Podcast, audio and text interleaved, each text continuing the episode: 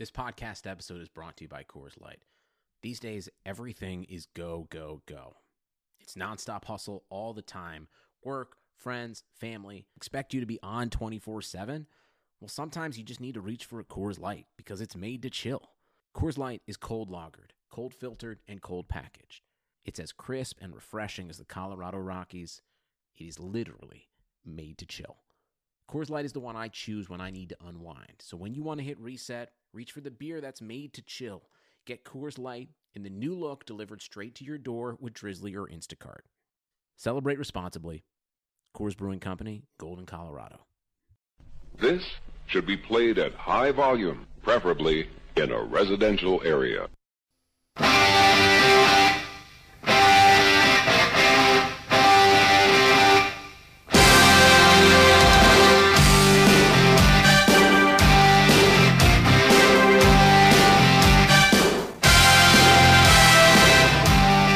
Welcome to episode 91 of Top Rope Nation, the WrestleMania preview show. It's that time of year again.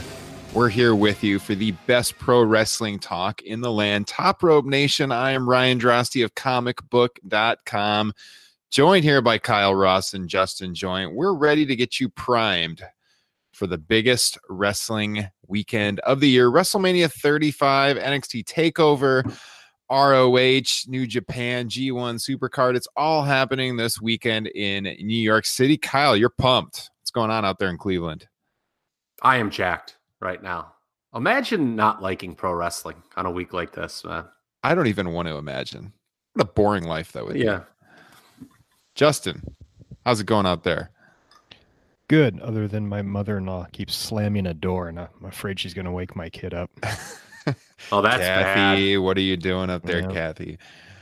Well, hopefully we don't hear any crying kids tonight because we are going to go through this thing match by match. We're going to give you full previews for every bout on the WrestleMania card. This looks to be probably when it all is said and done, the longest WrestleMania of all time. Uh. Wish it was longer. as far as the number of matches go, it's it's in the running for uh depending on if they announce two more matches, which are rumored, it could be the longest match card of all time.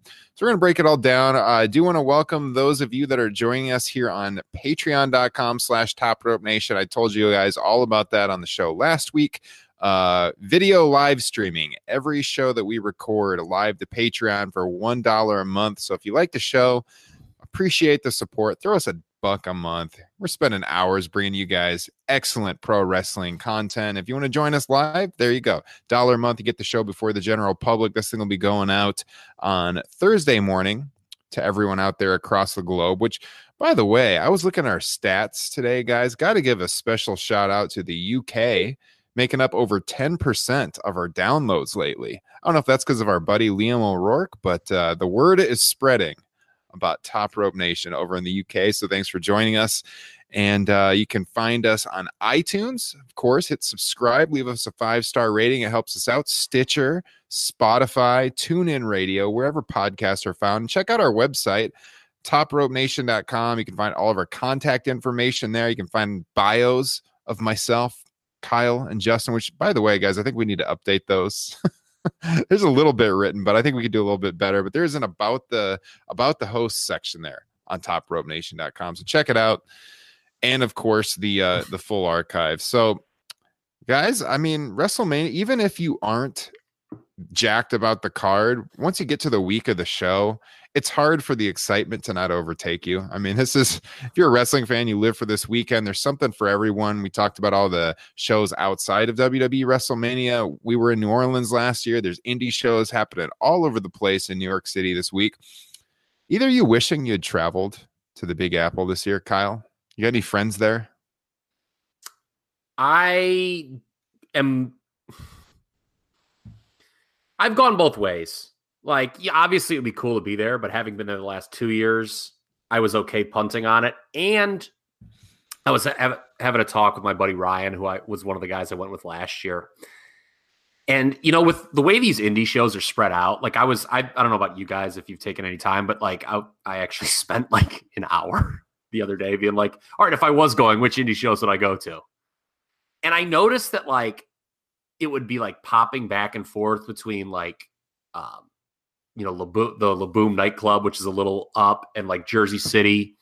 And I go to my buddy, I'm like, and he's and he was said the same thing. He's like, man, I wish we were going. I was like, and I call my wife over, and I'm like, wife, I need you here to tell Ryan why he should be glad we're, he's not going, at least with me, because I can't stress how stressed I would be like taking public transportation, going back and forth between and like getting stuck and getting being like the show starting in 30 minutes and getting mad. I mean, you guys saw me last year when like my phone wasn't working for the ticket for God's Yeah.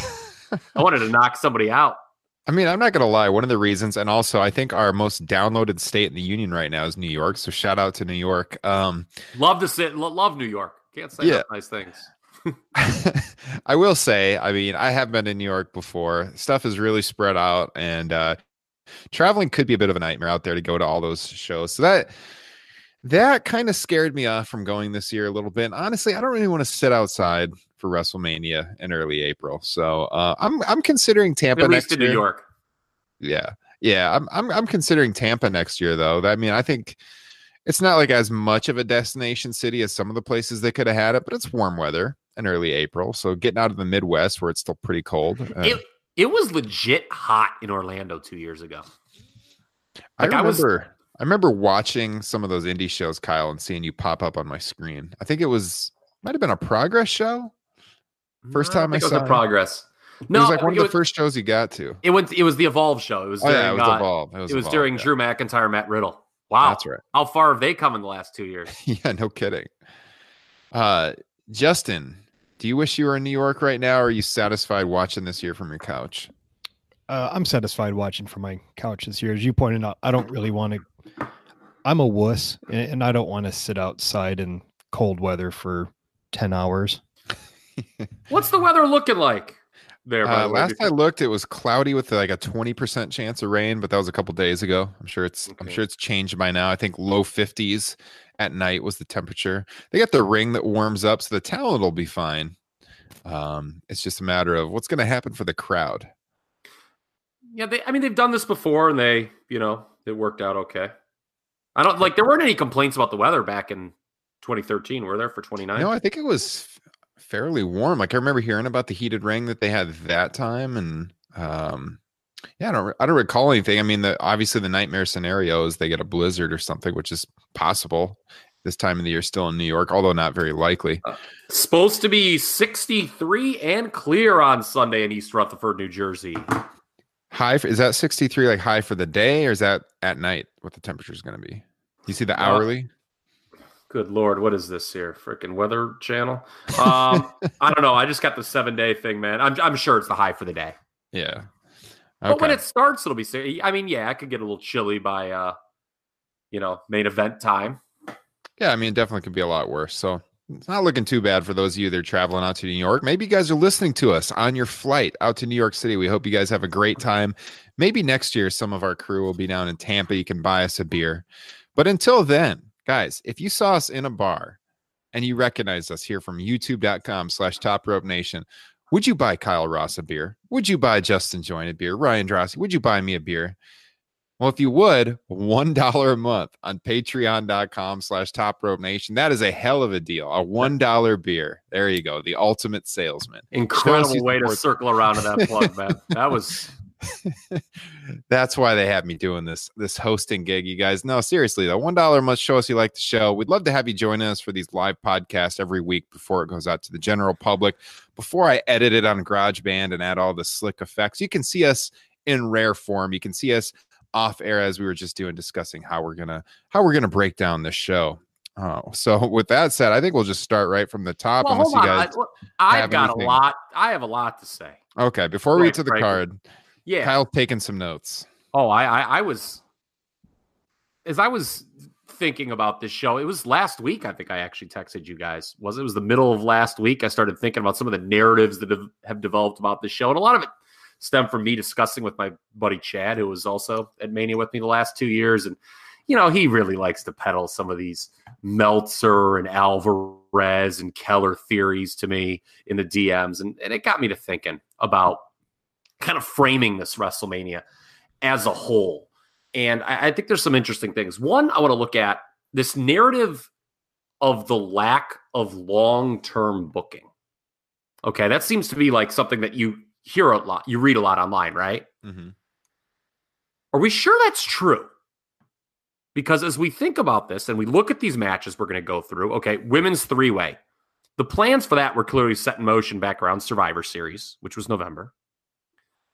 Um, Rollins Lesnar is about as traditional as a Mania build gets, with Rollins winning the Rumble and challenging the champion. Triple H Batista goes back to SmackDown 1000 in the fall. Angle Corbin, I know there's a lot of hand wringing about it, but quite frankly, that goes back well into last year with the GM storyline. And, you know, even something like Miz and Shane, that goes back to the best in the world in Saudi Arabia and has actually, you know, compared to some of the other things, and I'll get into this in a moment, has actually been booked pretty cohesively for a mid card program. And even Bryan Kofi, which was thrown together, you know, you know, on a whim after Elimination Chamber, they got that set up pretty much as quick as possible, given the change. So this lack of long term booking, is it true? Or is it you know, not to pick on anybody, but you know, it's pretty clear that Meltzer is not clued in at all on the plans. And is it like kind of him not knowing, and then his listener and you know some of his less sharp readers who are like spoon fed stuff, just kind of like playing, oh well, they don't know what's going on, so th- there's no long term booking here. I'll get to some of the particulars because it, it does speak to something, but I don't know if it's fair to say that this show hasn't had long term booking when half the mat, well, I guess maybe a third that I just went through, kind of do, ha- you know, they go back months, which Yeah. you could, the Attitude Era Manias, which everyone wants to go back to, you couldn't say that. Mania 17, they threw together half the card three weeks before the show. Yeah, that's true. I don't think. I mean, I haven't heard any of these complaints because I'm I'm not really cued into uh, the wrestling observer world. But uh, also, like, I don't. How many matches do you need long term booking in? That's I mean, also like all, almost all the manias previous to uh, the Attitude Era, you'd have maybe two matches that were long term. Otherwise, they've they've always just been the majority of them Yeah. thrown together. Yeah, I mean yeah, that is a great point. Like you know, you talk about some of the um, longer manias in terms of match cards. I think you brought this up, Justin, in the text thread, and Ryan just referenced at the top of the show, like what you know the shows that have had the long the most matches. Five through seven, I know all had fourteen, but like seventy five percent of them had no program. It Mhm. was just like Ron Garvin will wrestle Dino Bravo at the biggest show of the year. yeah. and you know they, they would go like four minutes and it would be over so i mean obviously it's different time but you know so here's my interesting thing though with this show okay so people have you know there's been a lot of hand wringing about the booking of the various programs okay and i do think any issues are reflective of two things one there's a lot of tv okay five first run hours, you know, with the brands, you know, you've got to try to make this stuff as interesting as possible for five hours a week. That's hard. And there's a lot of opinions in the room now. It's not like the good old days that Justin just referenced, you know, where it's just Vince, Bruce, and Pat. Like there's a like I think like when you see some of these like the whole thing with Charlotte winning the title kind of late in the game, you know, Meltzer's was reporting, well, that had been discussed for a while. And so to me, I think when you see some of these things and maybe it's not linear booking all the way through. There's some misdirection week to week. I think that's a reflection of, you know, there's a lot of ideas being thrown out of a lot of people, and maybe the ultimate decision maker, that being Vince, doesn't take them right away, but then goes back to it weeks after. I think we've seen a lot of that. I'll point that out when we go through these individual matches.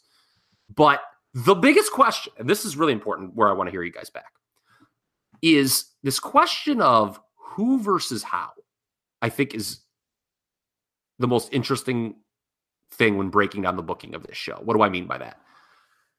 I think it's pretty rich how much complaining I hear from some corners when this show features not one, but two fan willed baby faces, those being Kofi Kingston and Becky Lynch, at the top of the show that WWE changed, changed plans for. Mhm. Like they were not originally supposed to be in these positions. WWE, who was criticized for not listening to the fans, listened and made the necessary changes and put them in. Even Meltzer noted, noted that in the latest Observer.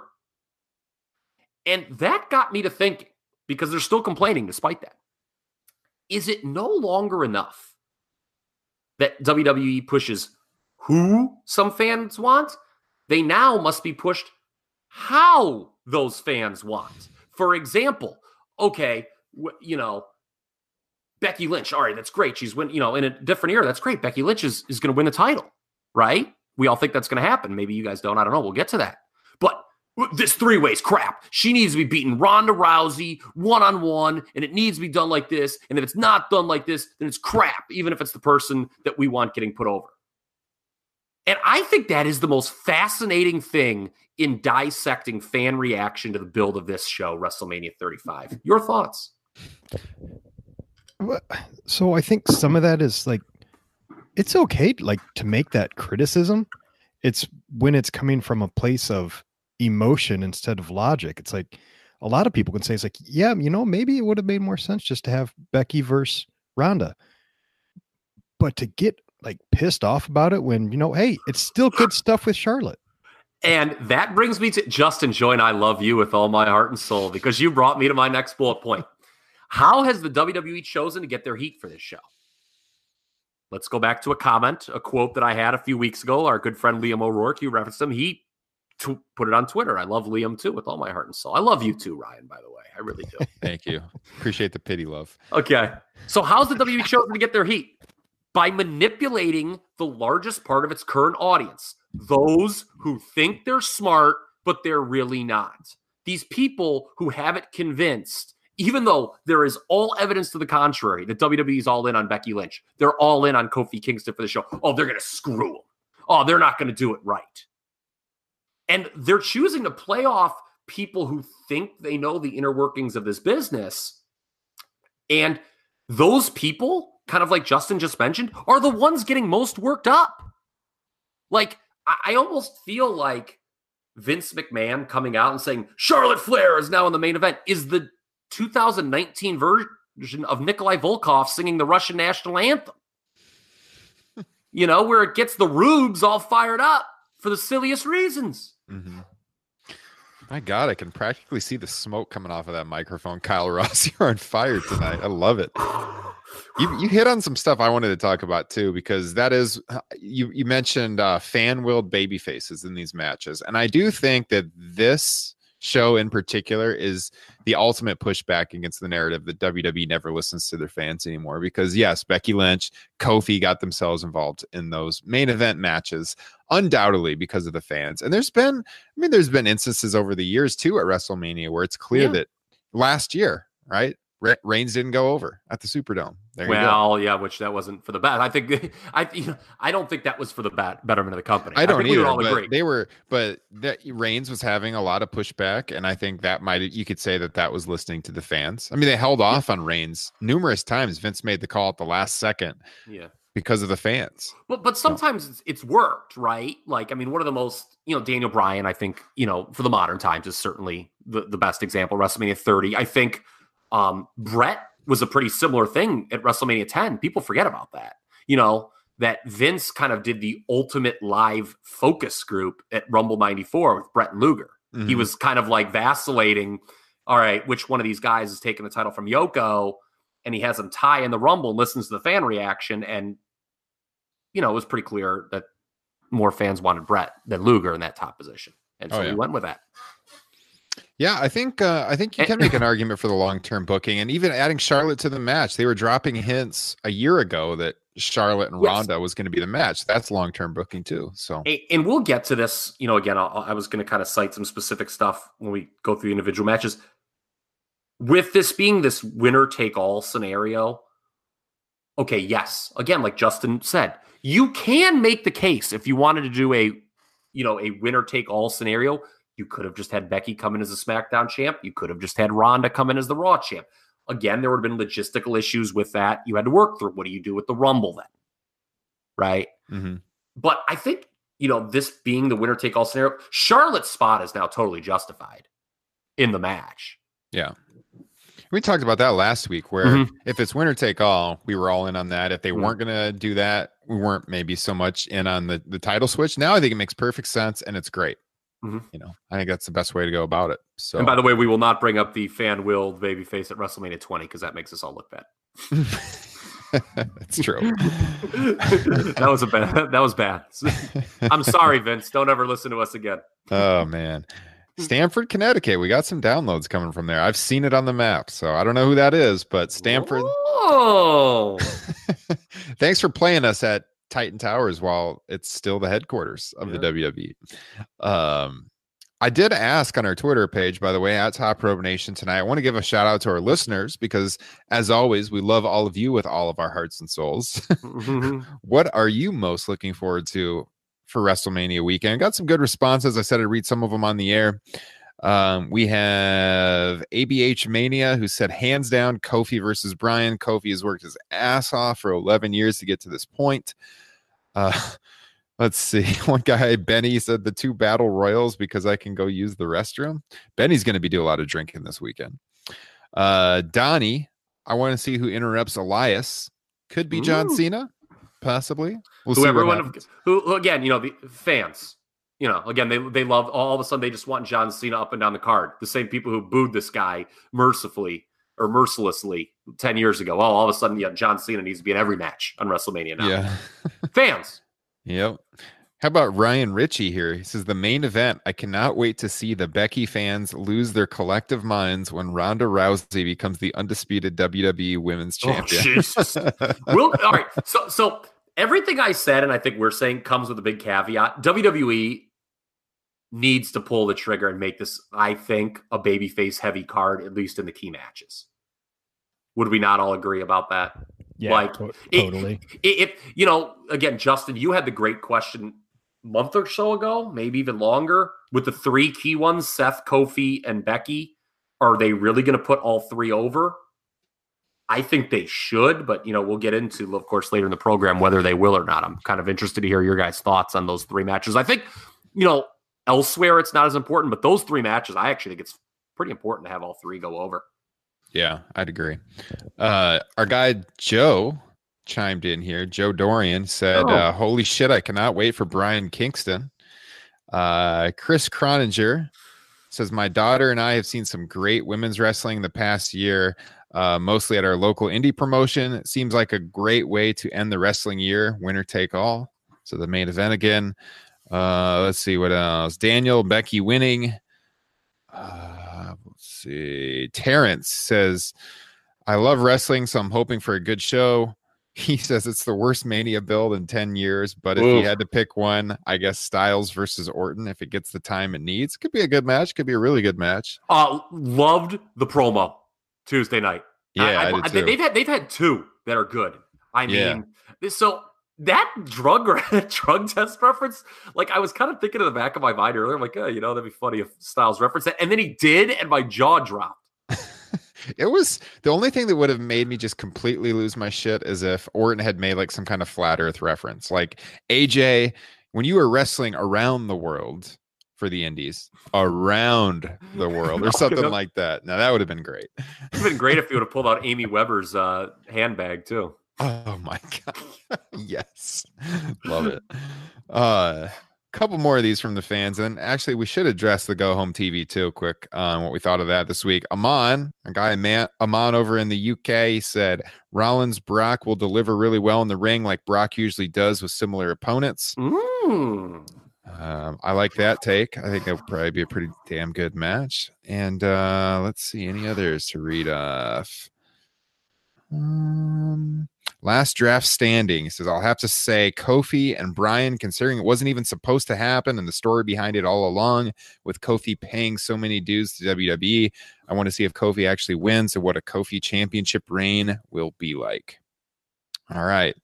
There, there you have it. There's the listeners of Top Rope Nation. Oh, I got to throw out Derek Chappelle. Missed this one. Oh, Dream Riddle, NXT Takeover. that's the most Derek answer of all time. Love you, Derek. So I do too.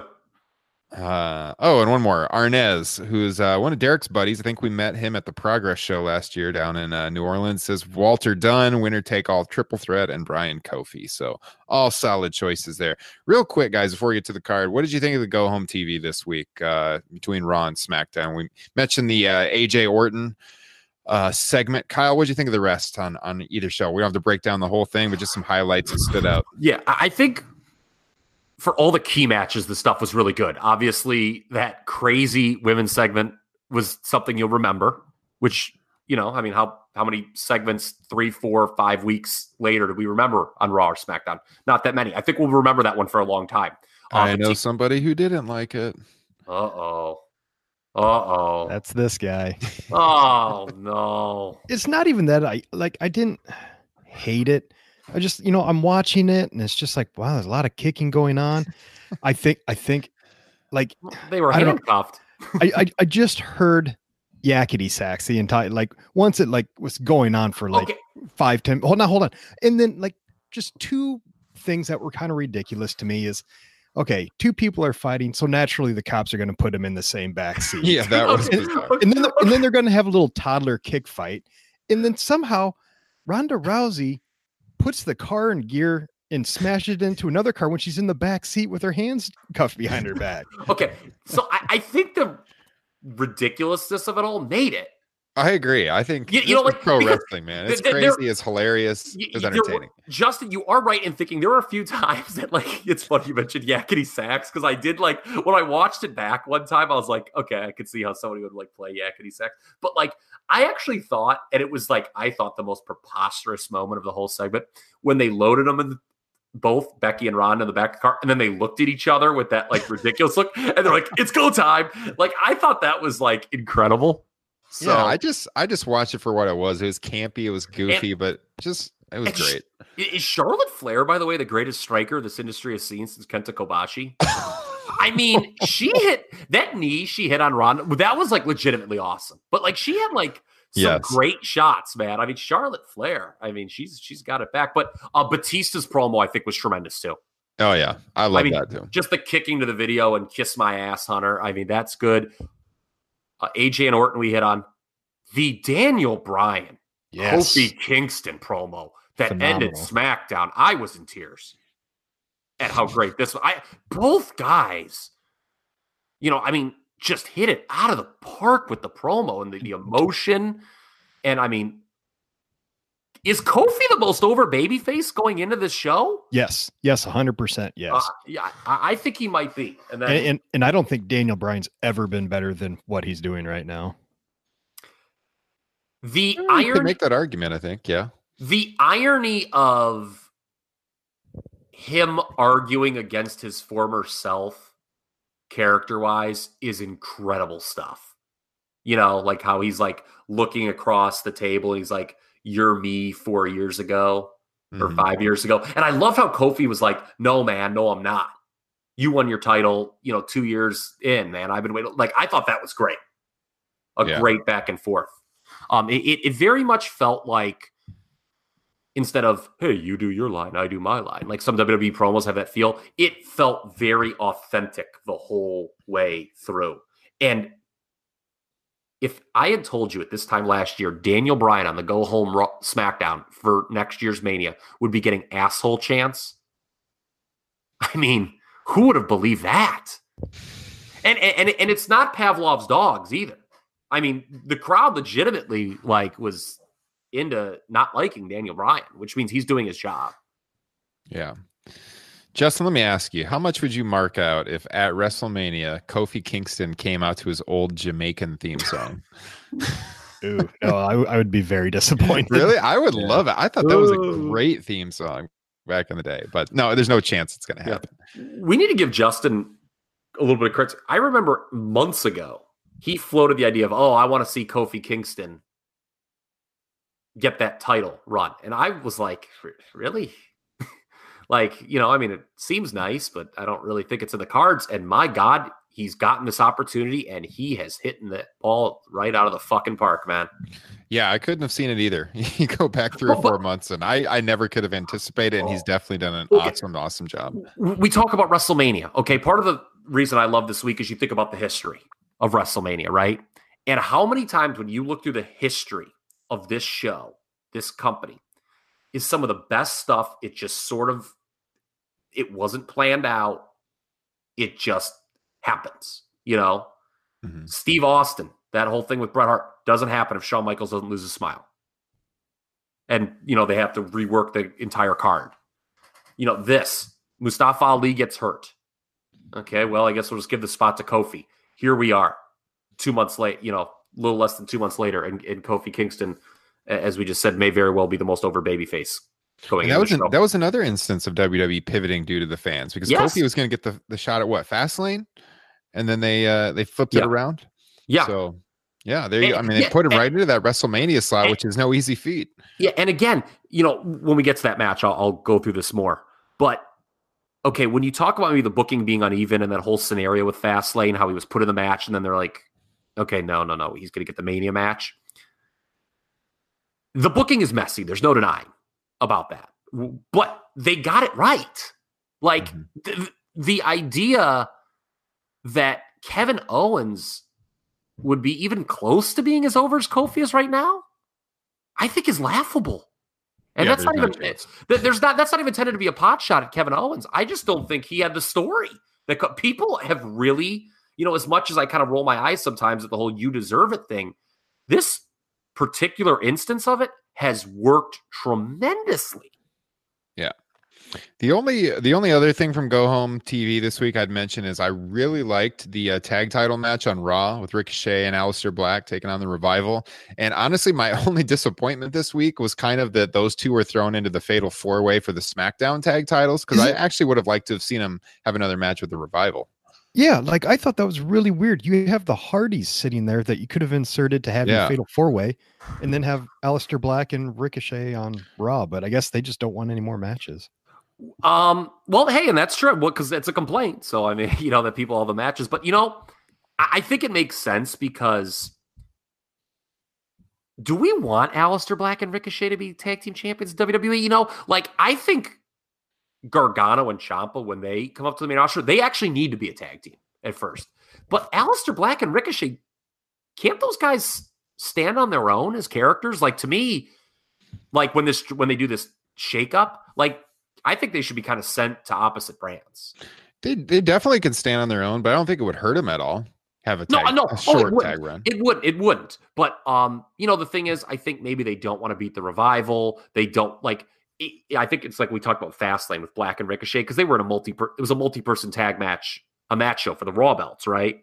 Like Black and Ricochet, they can be on the card competing for a title, but they don't have because you don't want to beat them either, right? Like obviously Yeah. with Black and Ricochet, if they worked revival in a straight up tag, logically there's two options: one, you put the titles on them; two, you beat them for the first time. You don't want to beat them right now. And I don't know if you want to put the titles on them either. So the whole being in a four way, they're not involved in the fall. They're on the card. Um, and that's that. Yeah. Well, it's a rumored match at this point, although it looks like it's going to be announced. It's probably been announced by the time you're listening to this, but uh, you're probably going to get Ryder and Hawkins taking on the revival for the Raw tag Yeah. titles. Okay. Is Kurt Hawkins snapping that losing streak a good storyline? That's an honest question. Um, maybe uh, I don't know if it's really a storyline. It might just be a nice little pop for WrestleMania, and that'd be probably the time to do it. Okay, no, I don't mean for WrestleMania. I mean in general. Like, like, isn't it like something that, like, if they built, if they chose to build it up, like, I'm not saying as it currently is constituted right now, but I'm saying if you rolled with it and really Yes. drew sympathy for the guy, is that not a good storyline? Yeah, Yeah, and he's got uh he's actually got like a good kind of cult following right now due to his his podcast with Ryder. Mhm. So Yeah. I think yeah, I think it's working. So So- they're so- going to get the hometown, you know, the home metro Yeah. area pop too at this Yeah. show. So Now, that being said, I don't think the pre because would this be a pre I, would this be a pre-show match? Do we think? yeah. Uh, probably. I think they they announced that the two battle royals are on the And the cruiserweight match, so maybe it isn't, Yeah. but still, I don't know if like I don't know if now is the right time to do it. Actually, break that streak, but eventually it was. I always thought like they would do it like in the fall against Corbin. I thought they had kind of like on one week sort of teased that, but it went nowhere. Um, you know, pulling this angle out of mothballs from years past. Remember, like when Barry Horowitz won, like he finally won a match in '95. He be, and you know a lot of people were like, there were some people salty about it because they did it at the expense of Chris Candido. But like, people forget. I know that was kind of a kind of a dog time period for a lot of people. That storyline worked. Barry Horowitz, for it was a short window, got over as a result of that. And there's no reason thinking Kurt Hawkins can't eventually do the same. I'm not sure though if a tag match potentially on the pre-show or just buried on the Mania card with no build is the right time to do it. Plus, I want to see the revival stay tag team champions. Yeah, I'd, I'd say like on a show where it's there's going to be a lot of title switches, it would look like going in that that would seem like titles would stay on the revival. But uh, Yeah. Yeah. Because I All think right. it, could, it could get over. I think I legitimately think if, if you did it at the right time, it would be a kind of a big cult deal if Kurt Hawkins wins a match. Yep. So that's a rumored match. John Cena having a match is, well, I guess more than rumored. The reports are he has signed on for a match. We just don't know what it's going to be yet. So we can bring him up uh, when we go through these matches where we think possibly he could be inserted into the card. Excuse Uh, me, teacher. Excuse me, teacher. Yes. I believe one of the students is raising his hand. Yeah, Yes, Kyle. yeah. I, I, no, I Yeah, was oh, just Justin. Okay. Yeah, real quick uh, before we get into uh, the card, two things I wanted to point out from Raw and SmackDown. Uh, the Finn Balor demon thing I thought was corny as shit, and uh, I I Yes. just I, and I don't know how I feel about it yet, but they added some sound effects to Aleister Black's uh, Yeah. entrance. Yeah. I thought it was okay, but I, it kind of, yeah, it really surprised me when I heard it because I don't think it needs anything else. But, yeah, uh, we said the same thing about, about Seth. Rollins, Yeah, yeah. we said this and we're like, what is that silly ass line? Yeah, but I mean, like that was when there was like a silent part in in his. Well, at first, didn't they have it like at the part where his his theme would start up and then it would be silent and then it really kicks in and that's where they had it. Now they just start off with the burn it down. Yes. Uh, but it was it was inserted into a part where there's like just dead silence in in his theme, so it made sense. I don't know about this one. I mean, there's you know, it's already kicked in at that point, kind of like there's music playing and stuff. Uh, you see him visually coming up on the screen. It's kind of like that chain noise. Mm-hmm. Like kind of Eh, a drawbridge kind of noise. I guess I could give or t- I don't really care either way. I don't know. I don't know that it adds much to it. I don't know that it takes anything away. It definitely doesn't take anything away. So Yeah, I just wanted to point it out. yeah. So all right, well here we go. Let's start it off with the uh, the battle royal matches. So this is WrestleMania 35 this Sunday. The award-winning WWE Network, as Kyle Ross would say. you know what awards it's won, right? I do not. The best thing ever invented award. the puts Kyle to sleep every night award. yeah. Uh, MetLife Stadium, New Jersey. I have been watching those go home raws, by the way. I'm up to 2000. I know you have. That's actually a pretty good project. Yeah. You know which ones surprised me? That like I enjoyed and I did not anticipate enjoying. 96. Uh that was okay, but 99. You know, Hmm. like th- that's become like the bastard year Yeah. that like no one likes because like Russo's fingerprints are all over the product. Whew, was that a hot crowd? Yeah, I mean, TV was good back then. It's just the Mania gets panned because everything else was very good that year as far as television goes, at least during that period. During that period, at least early 99, and it uh, didn't live up to expectations. Well, the Mania actually, I mean, this is getting way off on a tangent, but that Mania, outside of having the correct main event in Austin Rock, which obviously drew a lot of buys, the rest of the show just kind of felt like Raw, Mhm. to be Yeah. honest with you. yeah. I mean, it was a predictable, it was a really predictable Mania. Austin Rock was the right move. It was super predictable at the time, though. Everyone knew it was going to happen. So, but that's not always a bad thing, I guess. Nope. Uh, all right, try this one more time. Here we go. We're going to start off with the actual matches now. So this Sunday, April 7th at MetLife Stadium in New Jersey, we've got the Women's Battle Royal. Start off with that one. It's on the kickoff show. Um, announced so far Asuka, Carmella, Naomi, Dana Brooke, Mickie James, Ruby Riot, and the entire Riot squad. Lana, Mandy Rose, Sonya Deville, Zelina Vega, and Nikki Cross. So I read and heard that before they made the uh, the plan to switch the title off of Asuka, Asuka Mandy Rose was the plan. I think Meltzer had written that at one point Asuka versus Mandy versus Sonya was the plan, but Yep. um, I think I think uh, in the end Mandy versus Asuka was likely the plan. So because of that, I'm going to pick Mandy Rose here. She's the hometown girl in this match, and uh, she seems like kind of the star in waiting on SmackDown Live. So I'm to go with Mandy. Uh, let me flip it to Kyle. I think with some of this angst and quite frankly, foolish angst led by Bryan Alvarez uh, over Asuka and what's happened to her, I think she's to win. I think it's to be throw throw Asuka a bone in this battle royal. Eve Torres rumored uh, to be a part of this as well. I had just read um, as a mystery entrant uh, don't obviously think she would win. But, you know, Asuka, I think just kind of, you know, I just doesn't she have a potentially built-in rematch for all this? Again, hand wringing that's going on with Asuka. She beat Becky at the Rumble. Don't you think they might come back to that as it Asuka's maybe one of Becky's potentially first challengers? So Asuka's fine.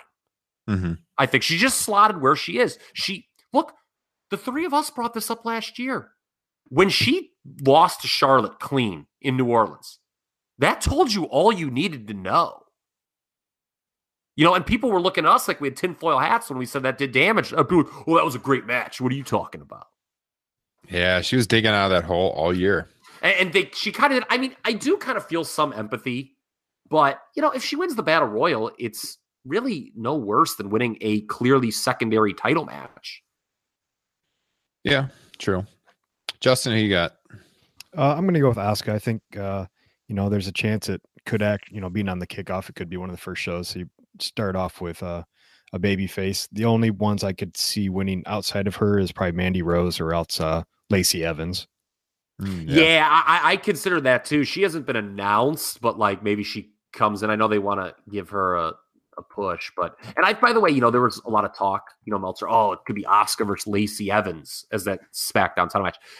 I think it's a good move holding off a new character post Mania. I, I really do. Yeah. Kind of start them fresh. Yeah.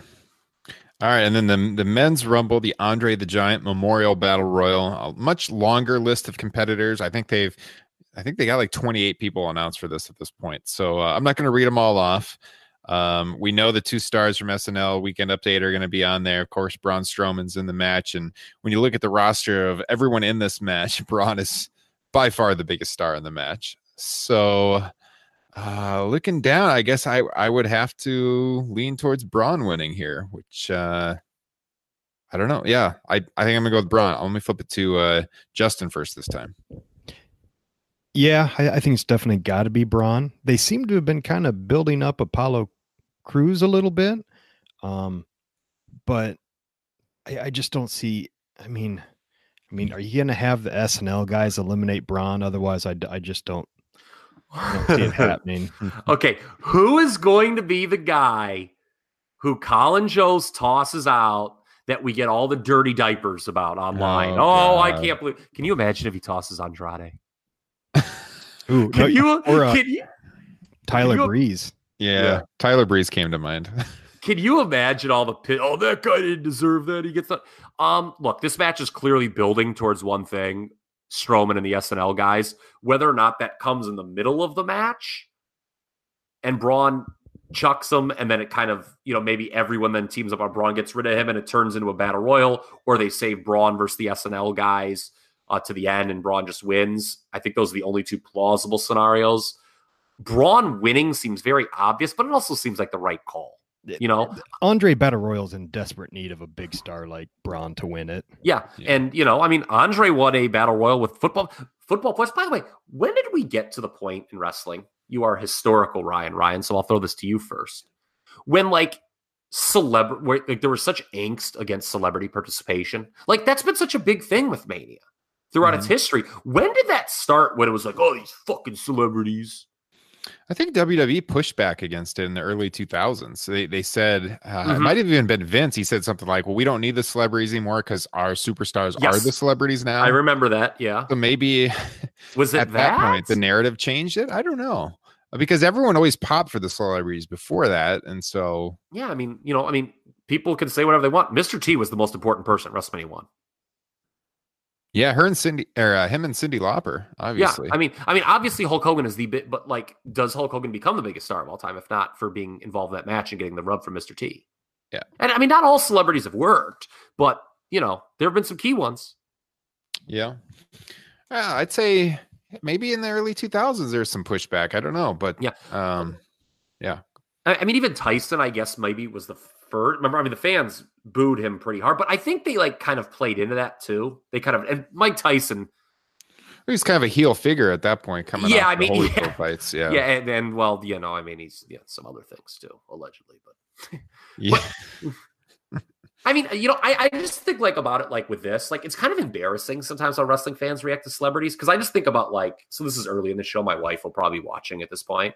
before checking out, and she'll be like intrigued by this because she watches SNL.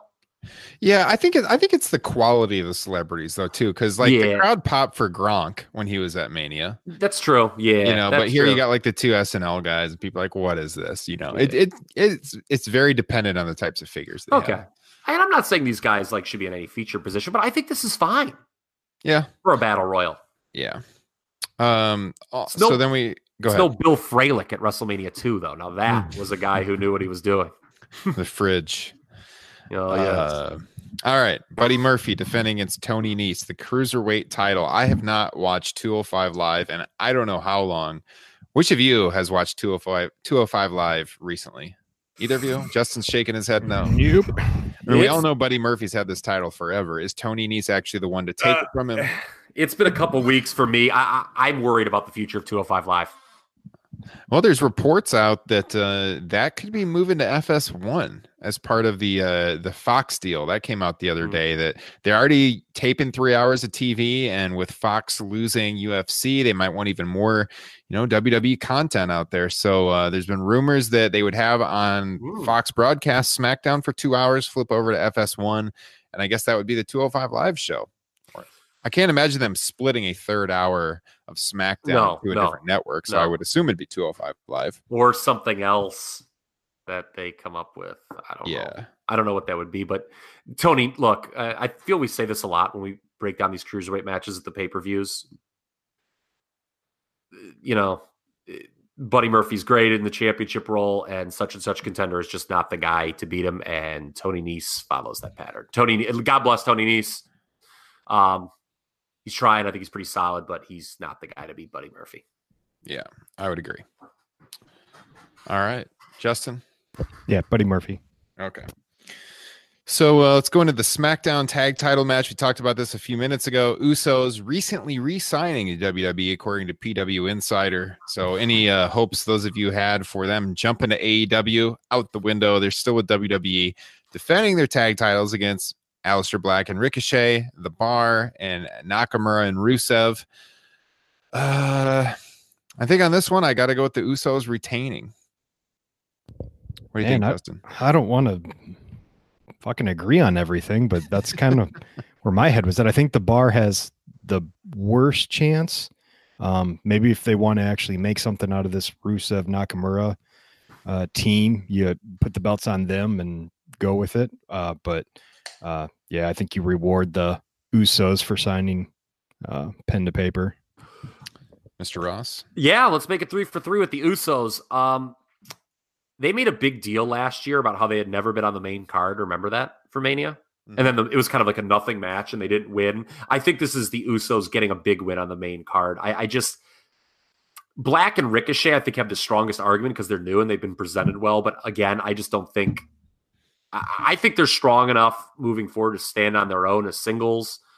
Um, I think they've been presented as a tag team so far, just due to some synergy with NXT, which isn't a terrible idea. Um, and for Justin's idea, Usos and the Hardys, I'm totally with them. That I love the story there, especially who's the great. They could tell who's the greatest tag team of all time. They could tell that story, Yeah. right? Mhm. I think that's fair. Um, that's something that I think if you let it breathe outside of WrestleMania, because again, I feel we've said this three or four times already on the show. Some of these lower card matches just don't have room to breathe on this card. And you know, Usos Hardys, I think could be a big deal, and you just wouldn't want it to get lost in the shuffle. And there is the question too with the Hardys, how much do they have left to give in the tank? I know we're going to be talking about that with Kurt Angle, but you know, maybe the Hardys. I don't know. I mean, should we temper our expectations for them uh, moving forward? Well, I like this story. I wouldn't mind seeing that. Oh, I, I love the story. I love Yeah. the story. I'm, I'm just saying, like you know, and if there are people who think they could, you know, the two teams could have this blow away ladder match, and it's the early aughts all over again. I'm not sure if that's fair. yeah. yeah, not happening probably. Uh, I know Justin was disappointed we were not getting a ladder match on this card. Unfortunately. Well, Money in the Bank has got moved up, right? This, it's happening earlier. I think it's happening in May or something, Mhm. right? Am I right about that? Money in the Bank 20. Um, I'm not sure on that actually. Money in the Bank 2019 in Hartford, home of WrestleMania 11. Oh yeah. WrestleMania 11, one of the great WrestleMania logos, one of the worst WrestleMania shows, I got to say. Uh, yeah, I think other than nine, it's the worst. Yes, it will be happening in Hartford on May 19th. Okay. Um, all right. So let's move this along to, well, I guess next on my list here is the IC title match. So this is right up Mr. Joint's alley. We've got the Demon returning against Bobby Lashley for the IC title. Justin, who you got here? I think it needs to be Finn in a squash. Yeah. Got the Demon. He can't lose. Finally bringing out the Demon, right, Kyle? Yeah. Uh, no, I, I don't think, you know, maybe there will be a time when the demon loses, but it sure isn't now on this card again. Um, you know, with maybe time to some being an issue. I think doing the demon here, pivoting off what Justin said, uh, gives this a reason to be short. I, I, I think this is a match, maybe I guess because it's Lashley, would not benefit from length. This this match is there's only one reason for it, and that's the demon entrance. Yes. And that's fine, to be honest with you. If you're Finn Yeah, Balor, fine. I mean, 100%, 100%. Yeah, I mean, you know, I mean, you don't they don't all have to be blowaway matches. Sometimes it's just about getting over and looking good. And I think this is, you know, if Finn wins pretty definitively here as the demon, I think that's as good as anything for him. All right, so here's where it gets interesting. With uh, we can probably start bringing up John Cena's name. So you got the U.S. title match: Samoa Joe defending against Rey Mysterio. Mysterio was sounds legit hurt on Yeah, Monday it night. was. That- That's what. Yeah, from all accounts, it's a legit injury. I mean, multiple people reporting it's legit. So we've got John Cena hanging out there that he has signed on for a match. Now the room, the not the rumor, the reports were out there that John Cena had signed on for a match before that injury. Yeah, Now, I suppose they could pivot for whatever they have planned for him. We know originally Joe Cena was talked about for Mania. So if Rey can't go, if you absolutely can't go, this could be a spot where you would, you know, sub in John Cena. We've talked about before how Cena could get involved in the Elias segment. That seems very likely. They've got a history. And, uh, or, I mean, it's possible John Cena could get involved in that Angle Corbin situation. So I think we've got three places on the card where I could see John Cena getting inserted into the match. This is the first place. Um, Joe, if it is Joe Mysterio, who do we got winning this one, Kyle? I hope Joe gets a match. I want to say that because he this would be his Oh, first they can't- They WrestleMania match. cannot leave him off this card. y- okay. I mean, as much as I say, oh, it's not about deserve. I hate the word deserve.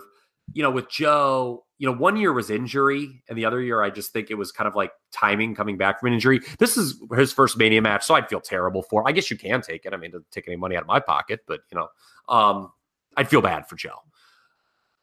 If Rey can't go, I think Kevin Owens is the best option. Believe it or not, I, I just, I just think Cena. I don't think you want to throw him in there. There's a story to tell with Cena and Joe. They're long time, you know, they go back to the UPW days. I don't know if they would want to tell that story, but god damn it, I'd love to hear him tell it.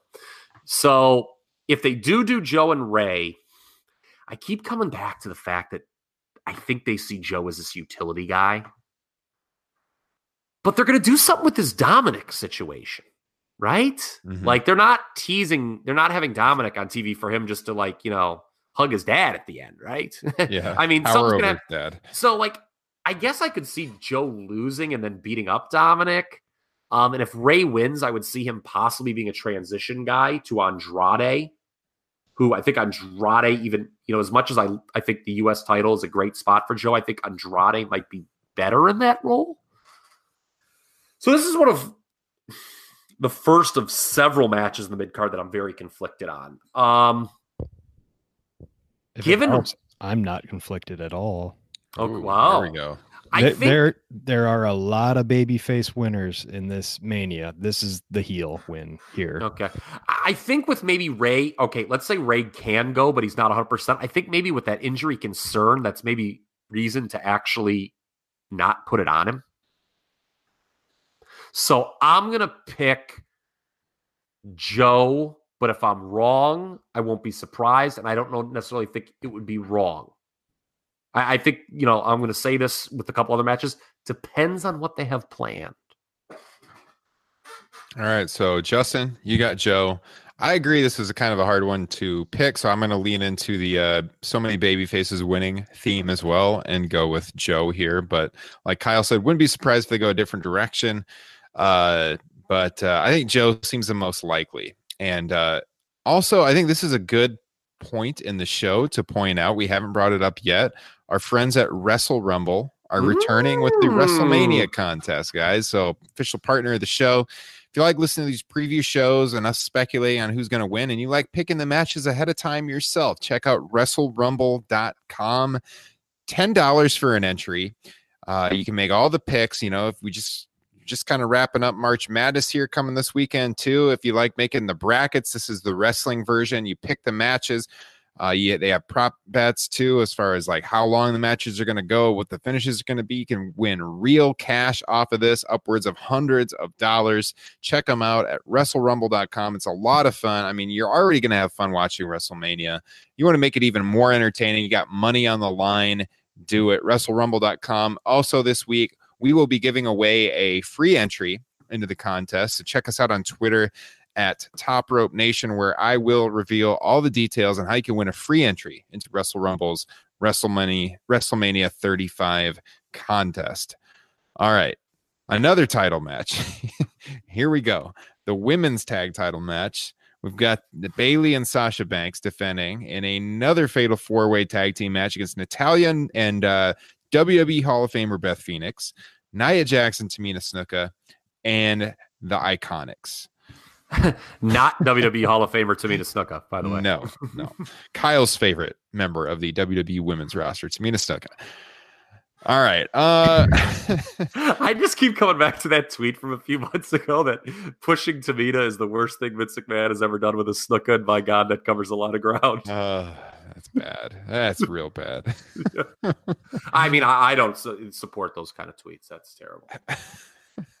we'll get no retweets on Top Rope Nation's Twitter account about that. God, that was funny. Um man, so this one this one is a little hard because I could see them doing a switch here. Mm. Um, but when I look at those teams, Bayley and Banks are you know, the best duo to have the titles right now. So I guess I would prefer to keep the titles on them. And uh, I mean, we've always talked about the breakup eventually of these two. They were hinting at it a year ago, and they never really went through with it. You, you know what? Though credit to them because they're so much better in this role than they would have been. I think feuding. I think it's debatable. I mean, I think if they did feud, they now they have the women's tag titles to give them a spot on the card. But for months and months, both of them are languishing on the card, and it could have it could have spiced it up a little bit. But for right now, yeah, they're good. They're a good tag team. I think eventually you split them up and you have the slow build towards that. So until that happens, uh, I'm gonna pick them retaining. I think here, Kyle. Yeah, I think it's what we said uh, at Fastlane. I don't think you, you know, with your inaugural champions, I don't think you want to beat them quickly. I think you want to establish prestige with the titles. And something you said with when you kind of look around at the challengers, not seeing it, Tamina and Nia, that's not a good choice. Uh, Beth and Natty, that's not going to work a full time schedule, so it's not going to be her um, winning. And you know, I figured something out with the Iconics on Thursday or Tuesday, pardon me. Remember, you know, I, I said this months ago. I couldn't figure out if they're really good or really bad. the Iconics, Yeah. It, it- it was bugging me.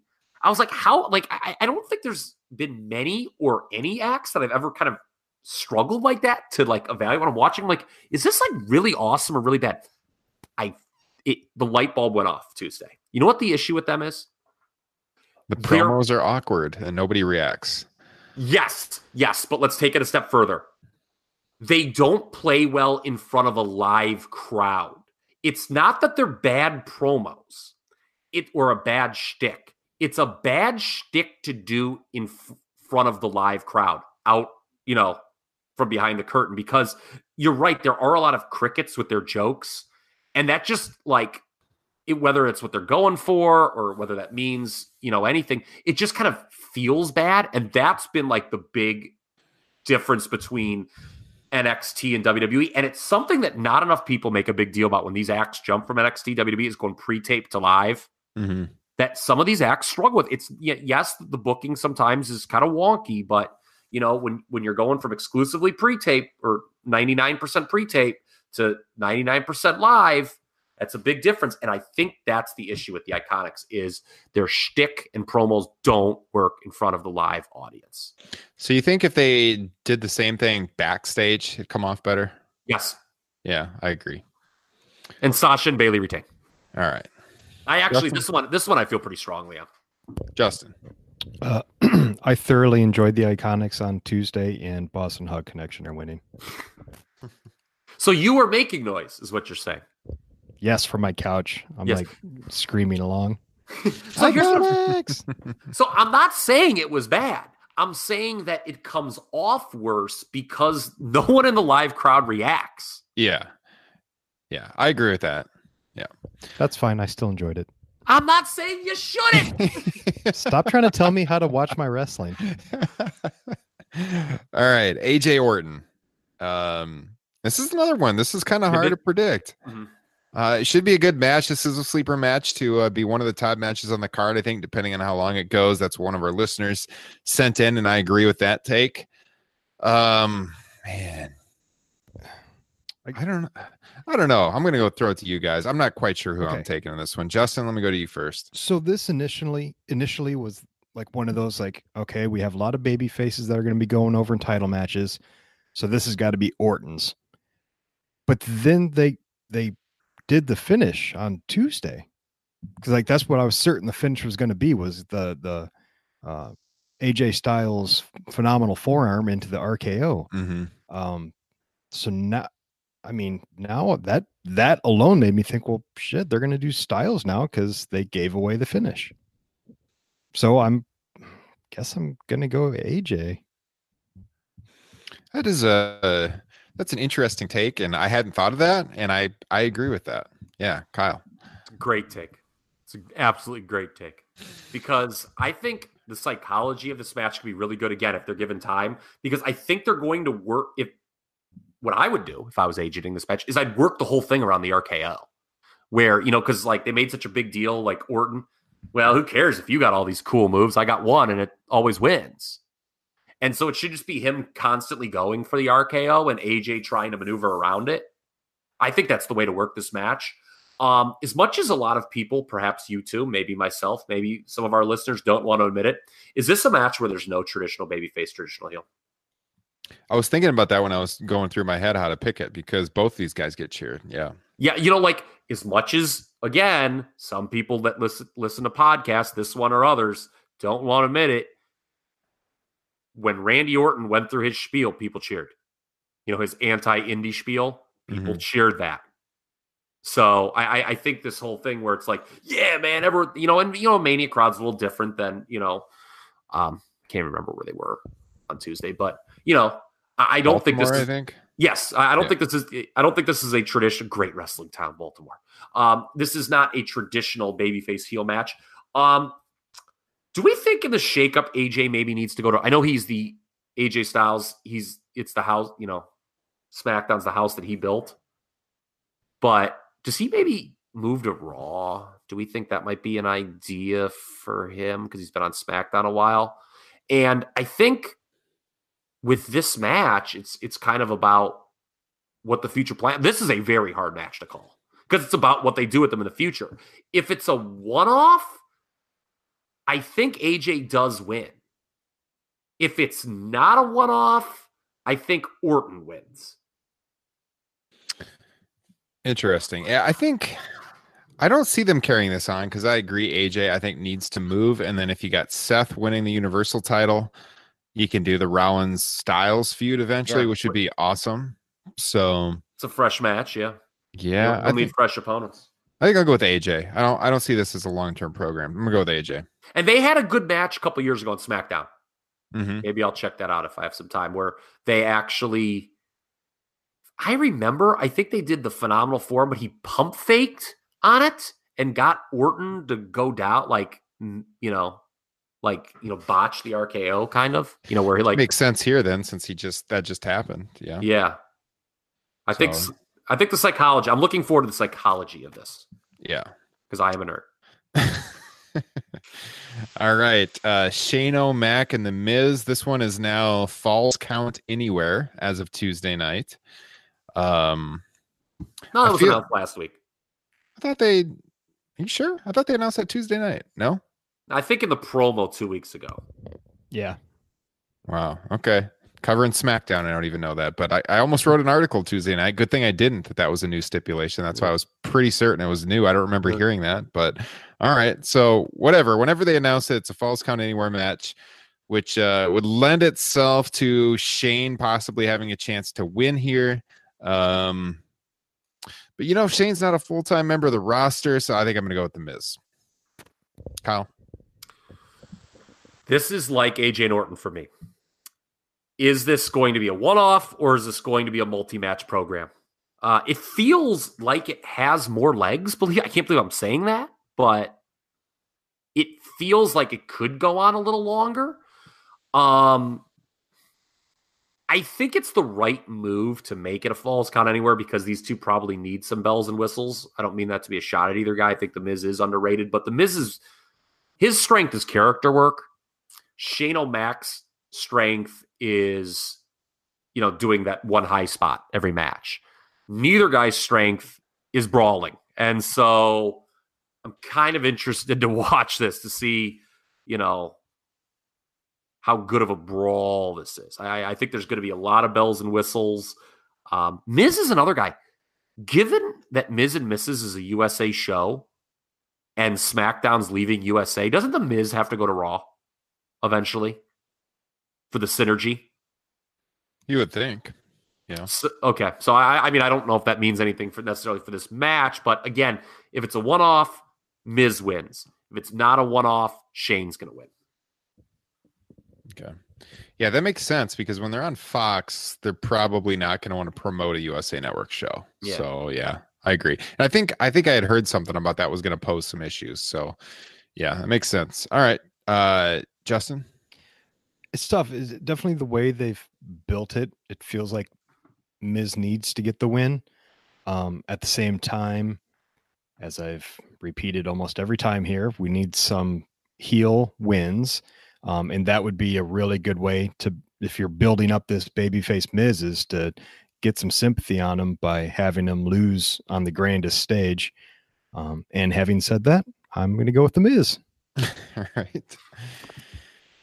That brings us to Drew McIntyre and Roman Reigns. And Oh, uh. Roman Reigns, here's a guy who can't seem to get the victory at WrestleMania. Um, it- this is interesting because do you have him lose yet again at WrestleMania? You know, then you have the a heel getting a victory here on the babyface heavy show.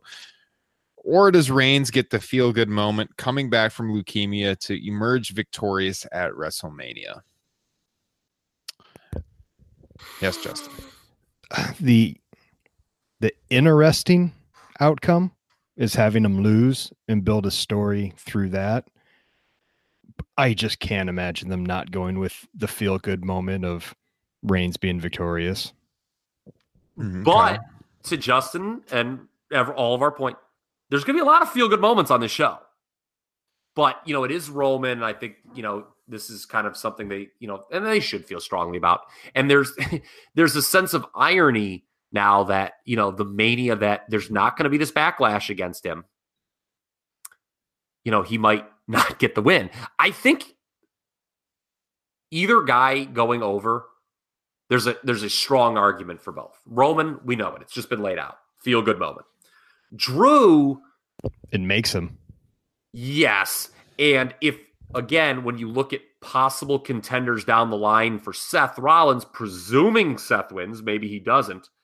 Drew McIntyre makes a lot of sense as that, you know, as a top challenger for Seth. You know, whether they do it like right away or build it for a couple months.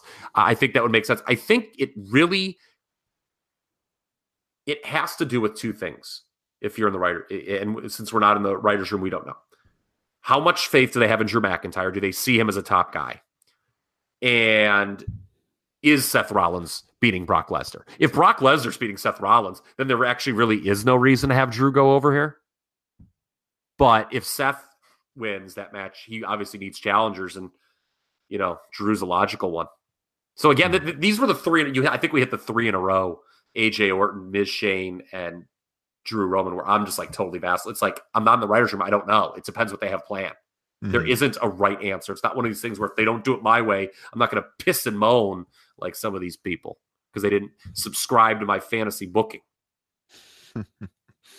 Yeah, this is, uh, I think I think either choice is solid, and yeah, it completely depends on the probably the direction of the Universal Title match. So, um, I guess you know I think Seth is probably going to go over. Spoiler alert! So if, if I think Seth is going to go over, McIntyre makes more sense. But then, yeah, it just pulls me back. How do they have Reigns lose after everything he's gone through? So, uh, I think I'll go with Reigns here, and then I think McIntyre gets a win back at some point. and, and you know, like it's one of those things where, like, in a different era, we would listen to that scenario, be like, uh, you know, like what? All right, he loses the first time, but he gets like, yeah, it's it's 2019. There's a lot of television. Mhm. you could have you. You're right. You could have Drew get the win back sometime. Yeah. All right. Kurt Angle's final match. Oh, do I have takes here, baby? I knew you would. Baron Corbin, the Applebee's manager across the ring from him. What do you got, Kyle? Okay. Here's where we expose hypocrisy of the uh, uh, fans again. You know, with their okay. So much you always hear this narrative, and it's not one that I disagree with, for the record. Of old guys should put over the new guy, right? You don't hear that at all for this match because it's Corbin. Yeah. And I'm not saying Baron Corbin will win, should win. But if I, you know, I always say, you know, we talk about this in the show, you know, "Ah, I wouldn't die on that hill if I was in the writer's room. If I'm in the writer's room, I would bring up the idea of Baron Corbin winning. I absolutely would. The nuclear heat that that would receive would be tremendous. You got to balance out these crowd reactions. If you got Seth going over, right? If you got Kofi going over, if you have Becky going over, if those three are in the cards, why not have Baron Corbin Okay. win? Here's the problem with Baron Corbin. I think I, I was trying to think this morning when preparing for the show, and I'm pretty sure whenever it was eight, nine months ago, we all agreed on this top point. We all said with Corbin, we liked this constable gimmick when they started doing. it. We're like, oh, this is kind of amusing. It's a good spot for him. But I think we all also came to the conclusion. You know, the whole like, you know, like you mentioned, the Applebee's manager, how he dresses. It's not a main event heel gimmick it's an, he's an effective heel, but it's not a main event heel gimmick. And I think that's the disconnect with Baron Corbin right now. You know where the angst is. You know, mm. people. He's a good heel, especially in this modern age. I mean, there are. If I'm again, if I'm a writer, there are so many vignettes I would love to do with Baron Corbin, like going to like fans' houses and like breaking their DVDs. like just destroying their wrestling connection like I I mean i would just have so much like i like you know like how they have like there's like you know sometimes you'll see it with the wrestlers some of this angst against a certain portion you know against that fan base who thinks they're smart but they're really not. Mhm. all of that angst i would channel through baron corbin's character if i'm like all of it. Like a- and i think it would work. Um that you know and, and kurt stood tall on raw too. You know like i mean he was he had corbin in the ankle lock. Mhm. so let me just flip this question for is there an argument that baron corbin should win this match Yeah, of course. He's the one who's going to be around for a while, and he could use that for how long? Yeah. is he going to win No. and, and and here's the thing: is uh, Kurt Angle's matches, like he's just not good in the ring anymore, No. and you can't give this match a lot of time. And because you can't give it a lot of time, you're not going to squash Kurt Angle on his farewell match. that would be pretty dick Oh, I would But- love it. I would but absolutely. but love but, it, but by god has the real vince mcmahon returned to pro wrestling finally has the vince mcmahon who told bret hart don't let the door hit your ass on the way out in montreal of november 1997 is he back i don't think he is you're right um kurt angle's probably going to win and i want to talk about after ryan gives his pick i want to talk about john cena yeah, I, I got Kurt Angle too. Okay. John Cena here actually makes no sense to wrestle Kurt Angle. It's fan fiction. So it's one of those things that we talked about, and somebody on Twitter, you know, when we had Andrew on, like he pointed this out how these these things gain steam on Twitter. Somebody pointed out, it's like, oh hey, Cena was Angle's or, or Angle was Cena's first match. So wouldn't it be cool if um Cena was Angle's last match, and everyone's like, "Yeah, yeah, that'd be sweet." And WWE, to their, you know, to be fair, opened themselves up to some criticism. They're like, "Who would you like to see Kurt Angle wrestle?" Okay, but looking at the dynamic, like, does it make sense for like, because you know Justin is complete. Kurt Angle cannot go long. I mean, he's bad. I mean, let's just face it. I mean, the, the, other than Tamina, there isn't a worse worker in the company right now. Oh, that's that's harsh. I'm sorry, man. I yeah. love Kurt Angle. Look, man, I saw the, the tweet you had. He was unbelievable. The how quick he picked up pro wrestling,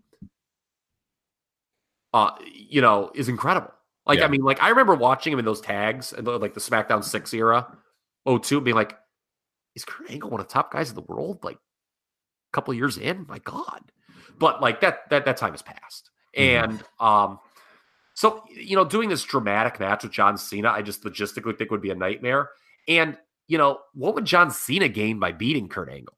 And like, do you really want to bring John Cena back? You know, because Cena losing has value. Do you do you want to do that with Kurt Angle out the door? I, I just think logistic, like I think there's a story there, but I think the logistics of the result and the match itself actually make no sense whatsoever. And it was just something that gained a lot of traction on Twitter and um I don't think it was yeah, you know, I mean I, I- get, you know, I mean a lot of people are still talking, oh, maybe he comes out, but that makes even less sense. Like he comes out, Kurt, you know, is Kurt gonna tap Corbin in like 10 seconds? And then John's gonna come out, how about we do this one more time? I mean, I guess that works, but again, what do you do with the result? I mean, Cena's kind of a dick if he comes down and beats him then. Now, I think if it built, if it had been built up as Cena Angle, I think Cena would win. I don't, I don't think Angle would win that match. Okay. Yeah, I think it'd be like it'd be like Flair going out losing to Shawn Michaels. I'm sorry, I love you. Yeah. So, um, but yeah, with Baron Corbin, I'm sorry, I think Angle's going to win here. But uh, there is an argument, of course, as Justin said, to, to have Corbin go, or he's the guy that's going to be around week in and week out at this point. But uh, it's Kurt, Hang- it's Kurt Angle, Hall of Famer. At one point, was arguably one of the top workers in the business. So uh, I'm gonna go with Angle. So what do we what do we think about John Cena then? Because I think we need to put a bow on that. Do we think he just does something with Elias? Uh, right now, right now, I would think Elias is the most likely scenario. Because they, Uh, they did something last year at Mania. Like Elias came out and interrupted him when he was waiting for Undertaker. Yeah, yeah. So, uh, yeah, it, it makes sense. There's a logical storyline explanation for it. So, uh, and they've been giving Elias a lot of TV time all around New York, building up this segment. And uh, if he just comes out and sings and that's it, that's going to be kind of underwhelming. Like, Yeah, I, I don't think that's going to happen. Yeah, I don't. Yeah, I, something mean- has to happen. I mean, for God's sake, I mean, bring the bushwhackers out. you know? Well, last year the rumor was for a long time it was going to be something with The Rock. He was calling The Rock out. He couldn't get that to work uh, with his schedule. So I think Cena this year, yeah, it makes sense. So I'm gonna go with uh, Cena and Elias, and probably then just a really brief match. So Mhm. uh, Justin, where are you leaning for Cena? Uh, I don't know. Uh, uh, sure, Elias sounds good. My God, Kyle. the Tottenham or the Tottenham Hotspurs on the pitch on on, on, third, on Wednesday night based on that answer. I mean, Yeah. I know it was Um, a S- seriously? Yes. Love it. they they, op- oh, you were they- you they opened their new stadium today, and I have it on DVR. Oh my Oh. God, you are watching it right now, aren't you? Turn that webcam. seriously. turn that webcam right now to that television. I want to see it. they had a big gag job I read over the weekend, didn't they? Oh, that's great. Yeah, they've been playing very poorly. Yeah. We're about to get our first win, though. Hmm. Did you check spoilers? Yeah, of Yeah. course. All right. Triple H Batista, the aforementioned fantastic brief promo by Batista on Monday night. I love that. He got a great reception in his hometown of DC.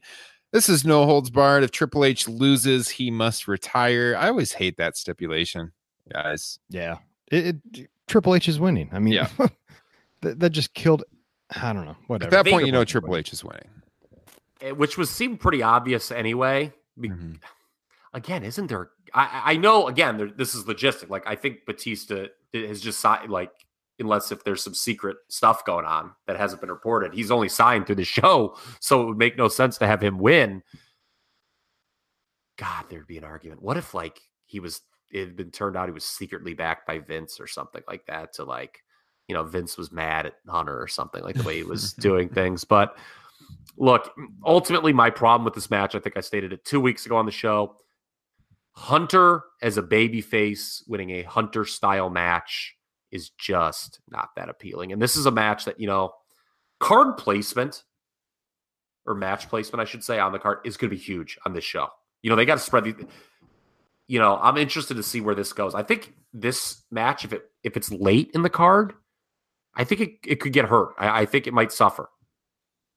Um, and Triple H, I think I brought it up last week. I don't know if he's had a good match at Mania as a babyface.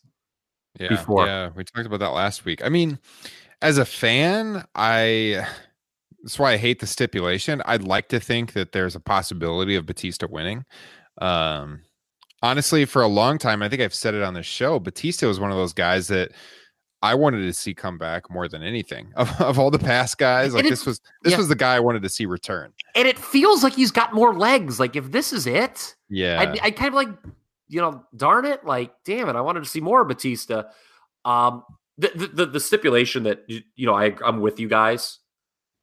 They did it a few years, you know, last time in East Rutherford against Lesnar.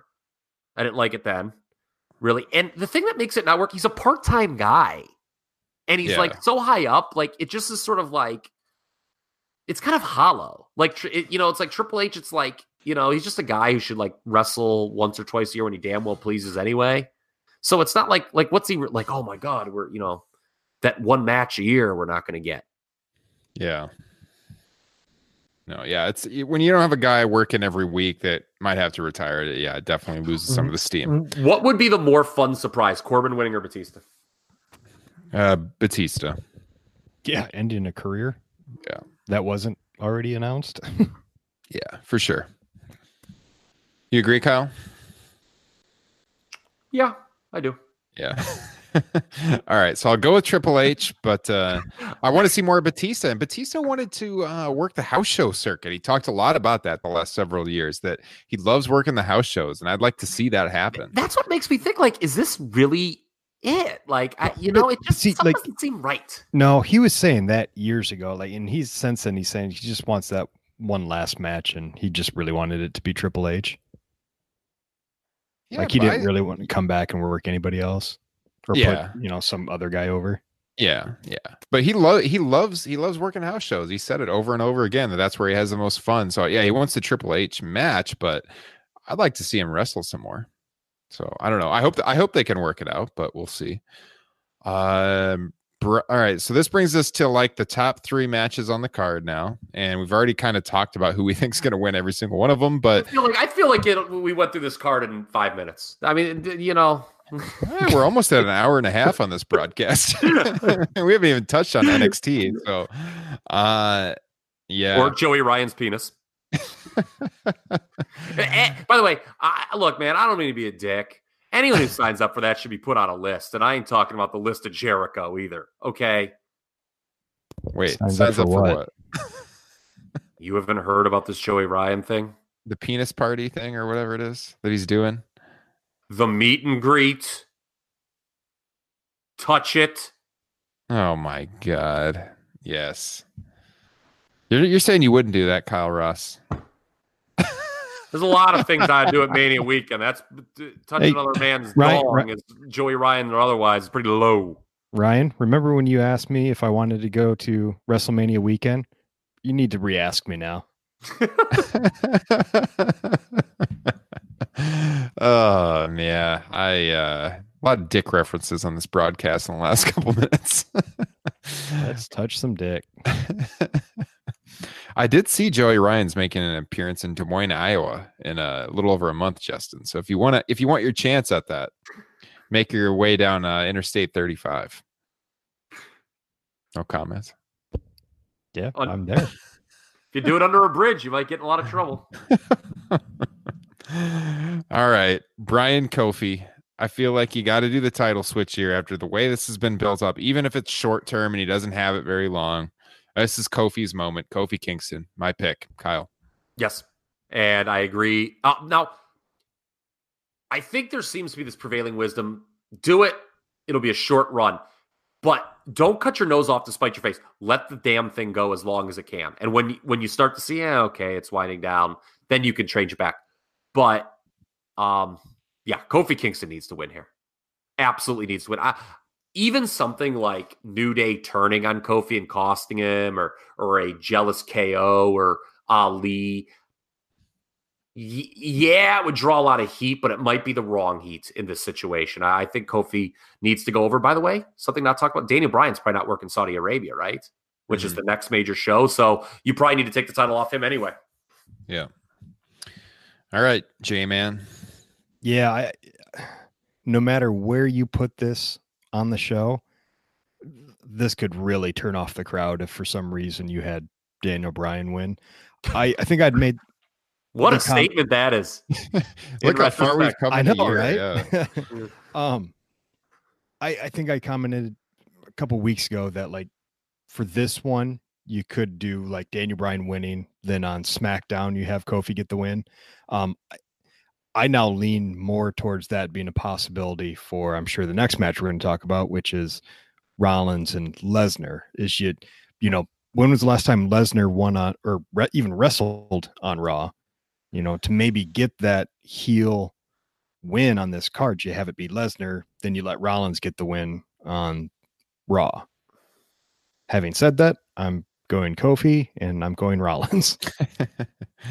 yeah, we we broke down that Rollins uh, Lesnar match on last week's show quite a bit, where it's it's a situation where you just want to see Brock Lesnar just get away from this title already, and you know I wouldn't be shocked if Lesnar retains again, just because the build to this match has been so underwhelming and. Longtime listeners of the show know I love Seth Rollins, but man, the excitement is not there. I think to pick Seth is just um, finally get the universal title. I think he's cut. Lesnar. I think he's cut a couple underrated baby yeah, promos the last. Yeah, you know, he, yeah, he and I think the crowd's but, behind him. Uh, um, the thing that worries me is the fact that he was standing tall on the go home. Yep, yep. And a lot of people on Twitter said, "Oh fuck, Brock's winning." Are we all in agreement? So, Justin, the question you posed, that famous question about a month or so ago, are all three of these baby faces going over? Is Seth the one that we all feel is least likely? If if there's one that doesn't go over, is it Seth? Yeah. Yes. Yes, I agree. Yes.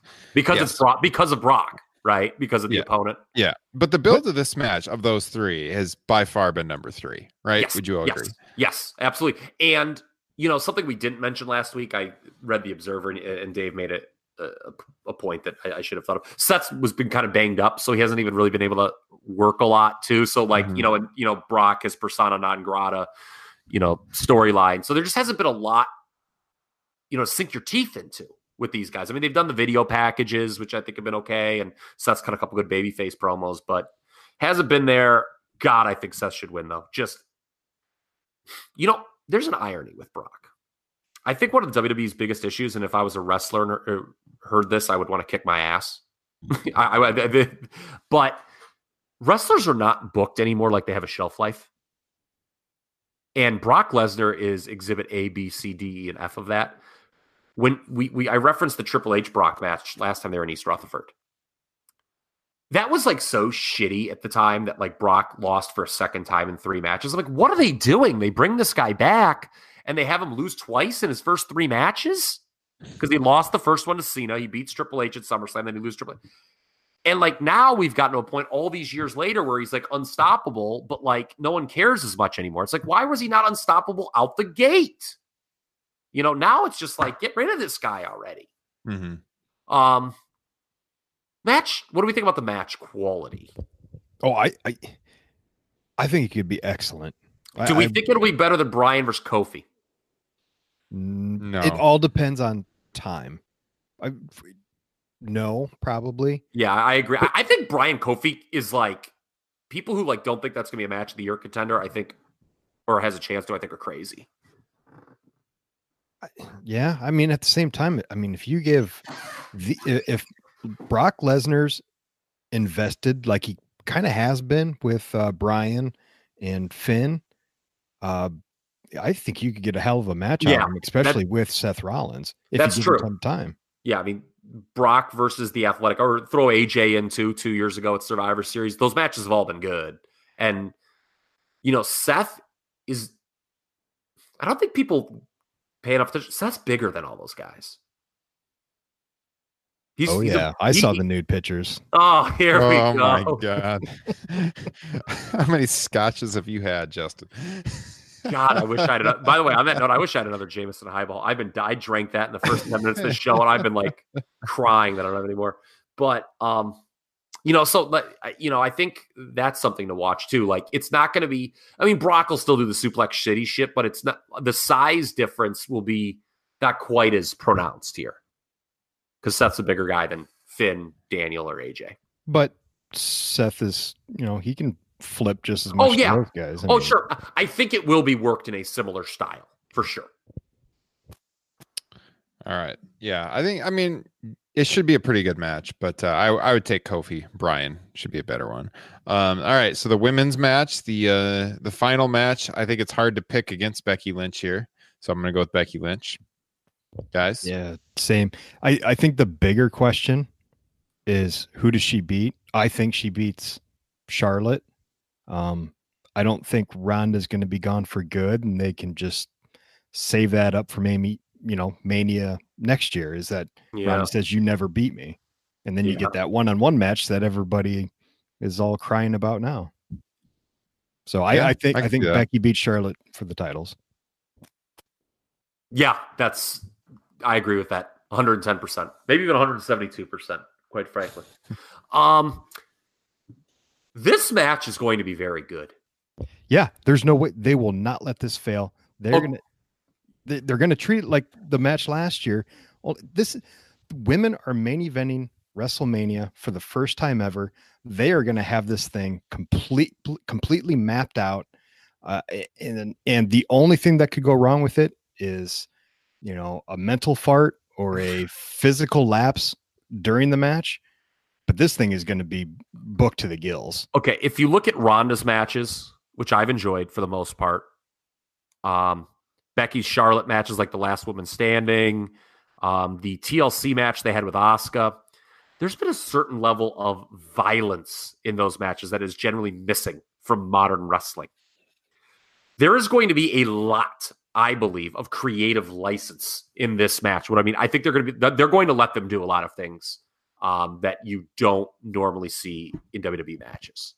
Blood, lots of blood. I don't think we're going to see that. That would be tr- problematic, I think, with some of the sponsors. But I I know for a fact sponsors think blading is like the most insane thing they've ever heard. Like if you talk to like corporate people, like, oh yeah, by the way, we like you know some of the guys they slice their forehead to bleed. They're like, what? Like people these meetings look at these people like, what in the fuck are you people doing?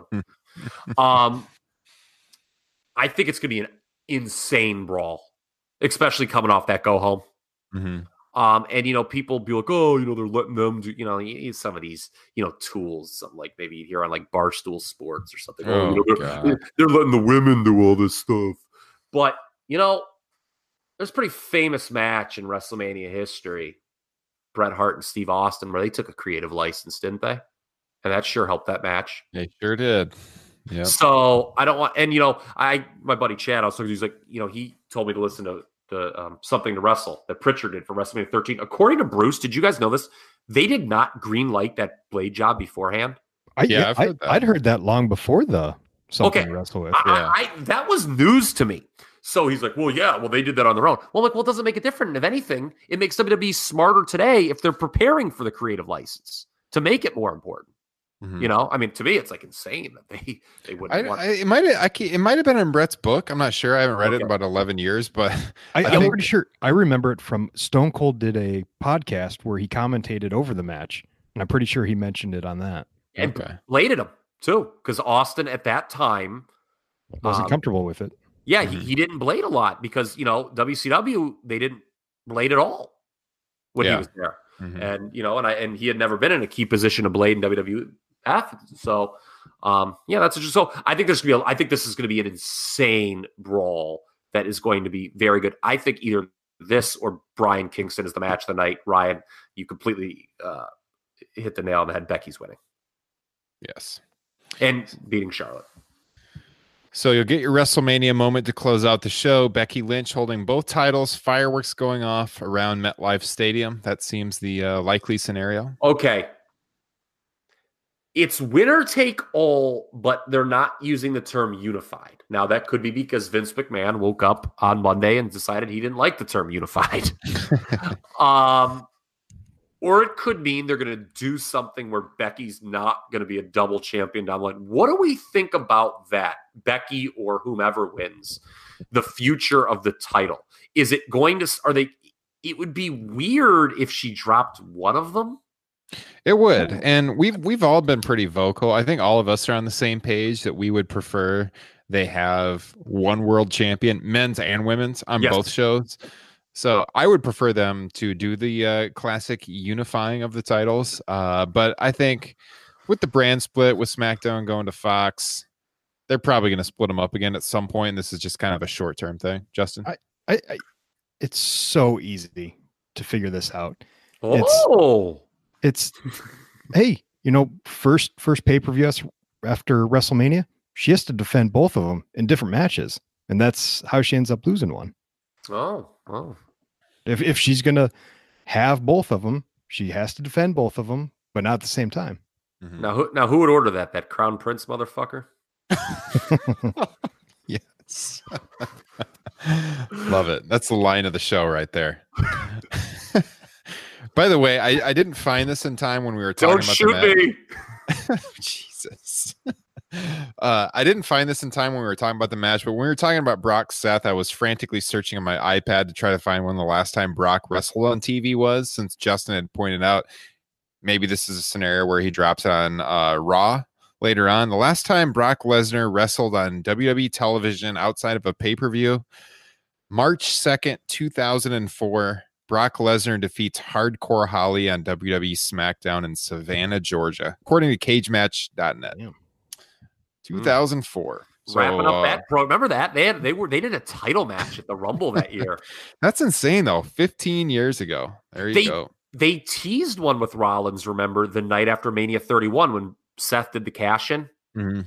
They teased it and like they did some didn't like Brock kick Michael Cole's ass or something like that, and then they suspended him off TV. Oh, yeah, yeah. Yeah. Um, I'm a little disappointed they haven't talked about Mania 31 and the finish at all in the build for this. You know, I think Seth, I think there's a story to be told and they could spin it where Seth's like, hey, man, I, I beat this guy once. I'm going to beat him again. I didn't like the way I beat him the first time. I'm a different guy now. And I want to beat him straight up man to man. I, I- I'm a little surprised Yeah. they never did that. But he didn't beat Brock. He beat Roman Reigns. That's a good point. He didn't pin him. That's a very good take. Watch the product, Kyle. Uh, all right. So, man, this has been a hell of a broadcast, guys. We're getting close to two hours. so we definitely don't have time to to uh, break down all the NXT. Uh, but any final thoughts on WrestleMania, and then we'll just kind of give the uh, highlights for NXT and match of the night kind of thing. That's that. Yeah, I, I'm pretty. I think I think we've covered it I think pretty we well. covered it. Yeah, it's Yeah. been pretty intense. So, uh, match of the night. Let's just do this. What do you think is gonna be the match of the night? I'm sure next week we'll talk about on uh, episode 92 what we thought of Takeover. Uh, we'll probably talk about it Sunday night. I'm pretty sure. At least I haven't got a confirmation from Justin, but I know me and Kyle had kind of agreed last week. We're gonna do a pay per view post show live after WrestleMania. Going to be a long night, but it's worth it. It's the biggest wrestling night of the year. So, guys, uh, subscribe to us on YouTube, youtube.com slash top rope nation. You can join us live. Now, like I said earlier in the broadcast, we're live every week on Patreon. Uh, but this one will be open to the world. We will be streaming on YouTube for everyone live immediately following WrestleMania, youtube.com slash top rope nation. Sure we'll talk about TakeOver that night too We'll But be open to the universe? open to the universe. That's right. But uh, as far as match of the night for NXT, which talked about this a couple weeks ago, I mean, it, it has the potential to be one of the best, if not the best takeovers of all time. We'll see if it delivers or not. New Orleans last year would probably have something to say about that. I'm gonna go with the with the uh, Riddle Dream match to echo our boy Derek Chappelle earlier in the broadcast. I think uh, I think this is the match where Matt Riddle opens a lot of eyes for the uh, the WWE universe. You know, he's we all know he's great, but I don't think he's had that match where the WWE Hmm. fans have understood why this guy is such a great professional wrestler. So I think I think uh, Riddle Dream for me is going to be the match of the night. Kyle, Uh, it certainly could. I wouldn't be surprised. Uh, I think the other one would be Pete Dunne and Walter. Yeah, that should also. I, be it's going to be one of those two. I mean, I think both of those, you know, have very, very high expectations. Um, I think um, we talked about this a couple weeks ago. Some of the reports coming out of the Florida Loop said Dream and, and Riddle were working very well together, and that we should have high expectations for that. So, Yeah, yeah, definitely. I, I think it'll be uh, Cole and Gargano. um, two out of two out of three falls, two great workers. The- the- Gargano doesn't disappoint. And big uh take. He, what isn't what what is he, Mister Takeover or something like that? Johnny, Takeover. yeah. yeah. Um, Yeah, should he fuck win the off. It's got to title? be one of those two matches. Yeah. Uh, does Gargano win the title here? Because isn't there an argument that him winning the title, you know, with, you know, the with Ciampa being hurt, doesn't it kind of ring a little hollow? That story of Gargano. My God, Johnny Gargano, the 12 year old boy, it, it's finally happened. Um, and what would you do with Undisputed here? Like, you know, they were teasing me even before the chomp injury. This is going to be our year. We're going to hold all the titles. I think Adam Cole Bebe wins it. And I think you do a scenario where like they constantly have Johnny outnumbered, put Johnny in that back in the traditional baby face role, which he should have been in the whole fucking time in 2018. And I don't know. It depends with this chomp injury. I mean, Ciampa returning by Johnny's side to oppose Undisputed Era to me is the storyline that they should have done in 2018. Um, and I think it's the one that they should look to do moving forward. But that's just me. Well, we shall see. Well, what do you? I mean, who, who's your pick for that match? Yeah, I uh I think if if uh Gargano wins it, they can work that into a story with um with Ciampa whenever he returns that you know he won the belt but he never really lost it and they they rekindle all that. Uh The the question with that though is like, is Ciampa even going to return? Yeah, it that- could be a that- long, that is- long time. Yeah, that So, is. I mean, you're right. You really cannot be making. I, I I don't think Tommaso Ciampa can be in storylines right now, given everything. And well, and then with that said, that I don't think that should take away from not, you know, that shouldn't make Yeah. you not put the belt on Johnny here. Okay. Um, man, it's it's a tough pick. I, Gargano's been though there for so long though that I feel like I'm I'm leaning towards him. Yeah, especially now, like the big part of I think him going to the main roster was to be with Ciampa. So why not have him win the belt and uh, stay in NXT for a while? Mhm. I'll go with Gargano. Still love my idea of Gargano winning and Vince McMahon coming down at the end of the show saying, "I'm disappointed in you, Hunter. Plans change." And Dave Batista comes out and just power bombs Gargano. Dave- Uh, I would be. I, I mean, I'll just start like doing that thing where like people just start typing consonants like on Twitter, like as a tweet. Like that'll just be my entire Twitter feed. Will just be me typing all consonants if that would happen. Uh, all right, guys. Well, it's going to be a hell of a weekend. You got take takeover on uh, Friday night. We haven't had time to talk about it, but uh, the New Japan ROH show at the Guard, which obviously that's That historic. is a freaking sweet card. it is the first time a non WWE wrestling company has ran or non McMahon company has run the Garden since 1960. So, God damn, we're talking almost 60 years. Freaking. Jay White is the champion of the card. Oh boy. And uh, Justin Joint will be watching that show live with me here, right here at my place. Looking forward to it. Oh yeah, going to be Ubering home. Oh yeah, Oh wow, here we go. You're gonna be drinking the scotch that night, Kyle. You want to fly to Iowa? The uh, the invite is open. There Unfortunately. I'm not even going to be watching it live because the what are four, you gonna be doing? final four's on, man. Yeah, I know, I know that there's no Missouri Valley Conference representation, but by God, Not we have a this job to do. And by the way, please send me a text Sunday morning, Ryan, saying, "Hey, fucker, make sure you write up the championship game," because that would be like if it's Sunday night and I've forgotten to do that, Oh man. then then there will be trouble. So, All right, I'm gonna I'll make the draft tonight so I don't forget. yes, pl- yeah, b- please be sure Sunday, and I don't care how early it is either. Like, like just text me, like, fucker, right up the championship game before WrestleMania. 4:30 a.m. Uh, but guys, I mean, we'll have thoughts on that next week. We'll probably again talk Sunday night. We'll be doing two shows next week because we got the Sunday night post WrestleMania show, and then our usual uh, Thursday show, Thursday we- or Friday. You know, so um, talk about that, you know, that the, that Raw after Mania with that great crowd. yeah, there'll be. Hopefully, they don't completely hijack the show, but there'll be plenty to talk about next week. circle jerkers. so yeah check it all out guys this is going to be a great weekend for wrestling fans i'm looking forward to it hope you guys are too appreciate you joining us as we broke down the wrestlemania card but definitely check out g1 supercard takeover enjoy wrestlemania weekend And go to Join. AIW if you're there. If you're there in New York, go to AIW. Support Cleveland, Ohio.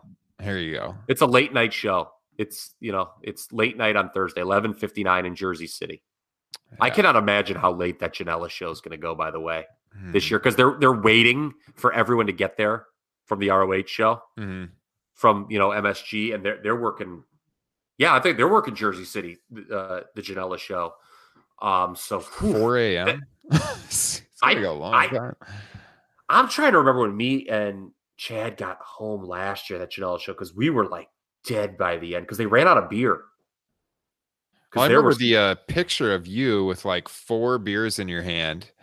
Were you with who were you with in that picture? Was that Doink the Clown? Al- it was Alabama doink. God rest his soul. yeah. there yeah, one of his yeah, yeah. No buddy of mine, Ted. Yeah, we were just yeah, we had like we, we actually contributed very largely to them running out of beer. I mean, we were just we were we- they let you. I mean, I've never seen a place in twenty you know 18 2019 that lets you buy more than two beers per person. But like we were just going up and just like being like, give us ten. Joey Janela allows it. There you go. God bless him. All right. At Top Rope Nation on Twitter. Join us for the discussion this weekend as everything's going down in the New York City area. We'll be back with you live Sunday night. Everyone can tune in live. Join us on YouTube. We'd love to have you in the live chat. Let us know immediately after WrestleMania what you thought of the show. Uh, YouTube.com slash Top Rope Nation. Subscribe. Hit the alert button so you know when we go live on Sunday night and join us. And uh, we will talk to you then. Justin, looking forward to seeing you this weekend. Kyle, hoorah. Go Baron Corbin. All right, guys, enjoy it. We'll talk to you Sunday night.